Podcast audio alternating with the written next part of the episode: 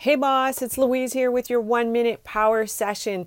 This week we're talking all about how to get unstuck. So, if you're stuck in choosing your niche, sometimes we just have to go back and first list all the things we've done and then decide if those things are things that we like to do. So, for instance, I've always been involved in coaching and I've always coached in groups Though this is how I prefer to coach. I believe groups give everyone synergy. So look at what you've done in your career and tap into those areas and then start having conversations with people in your sphere or put out a coaching call in one of your groups. The more conversations you have, the more you can dig into it. Look at who actually takes you up on your offer and what they have in common with each other.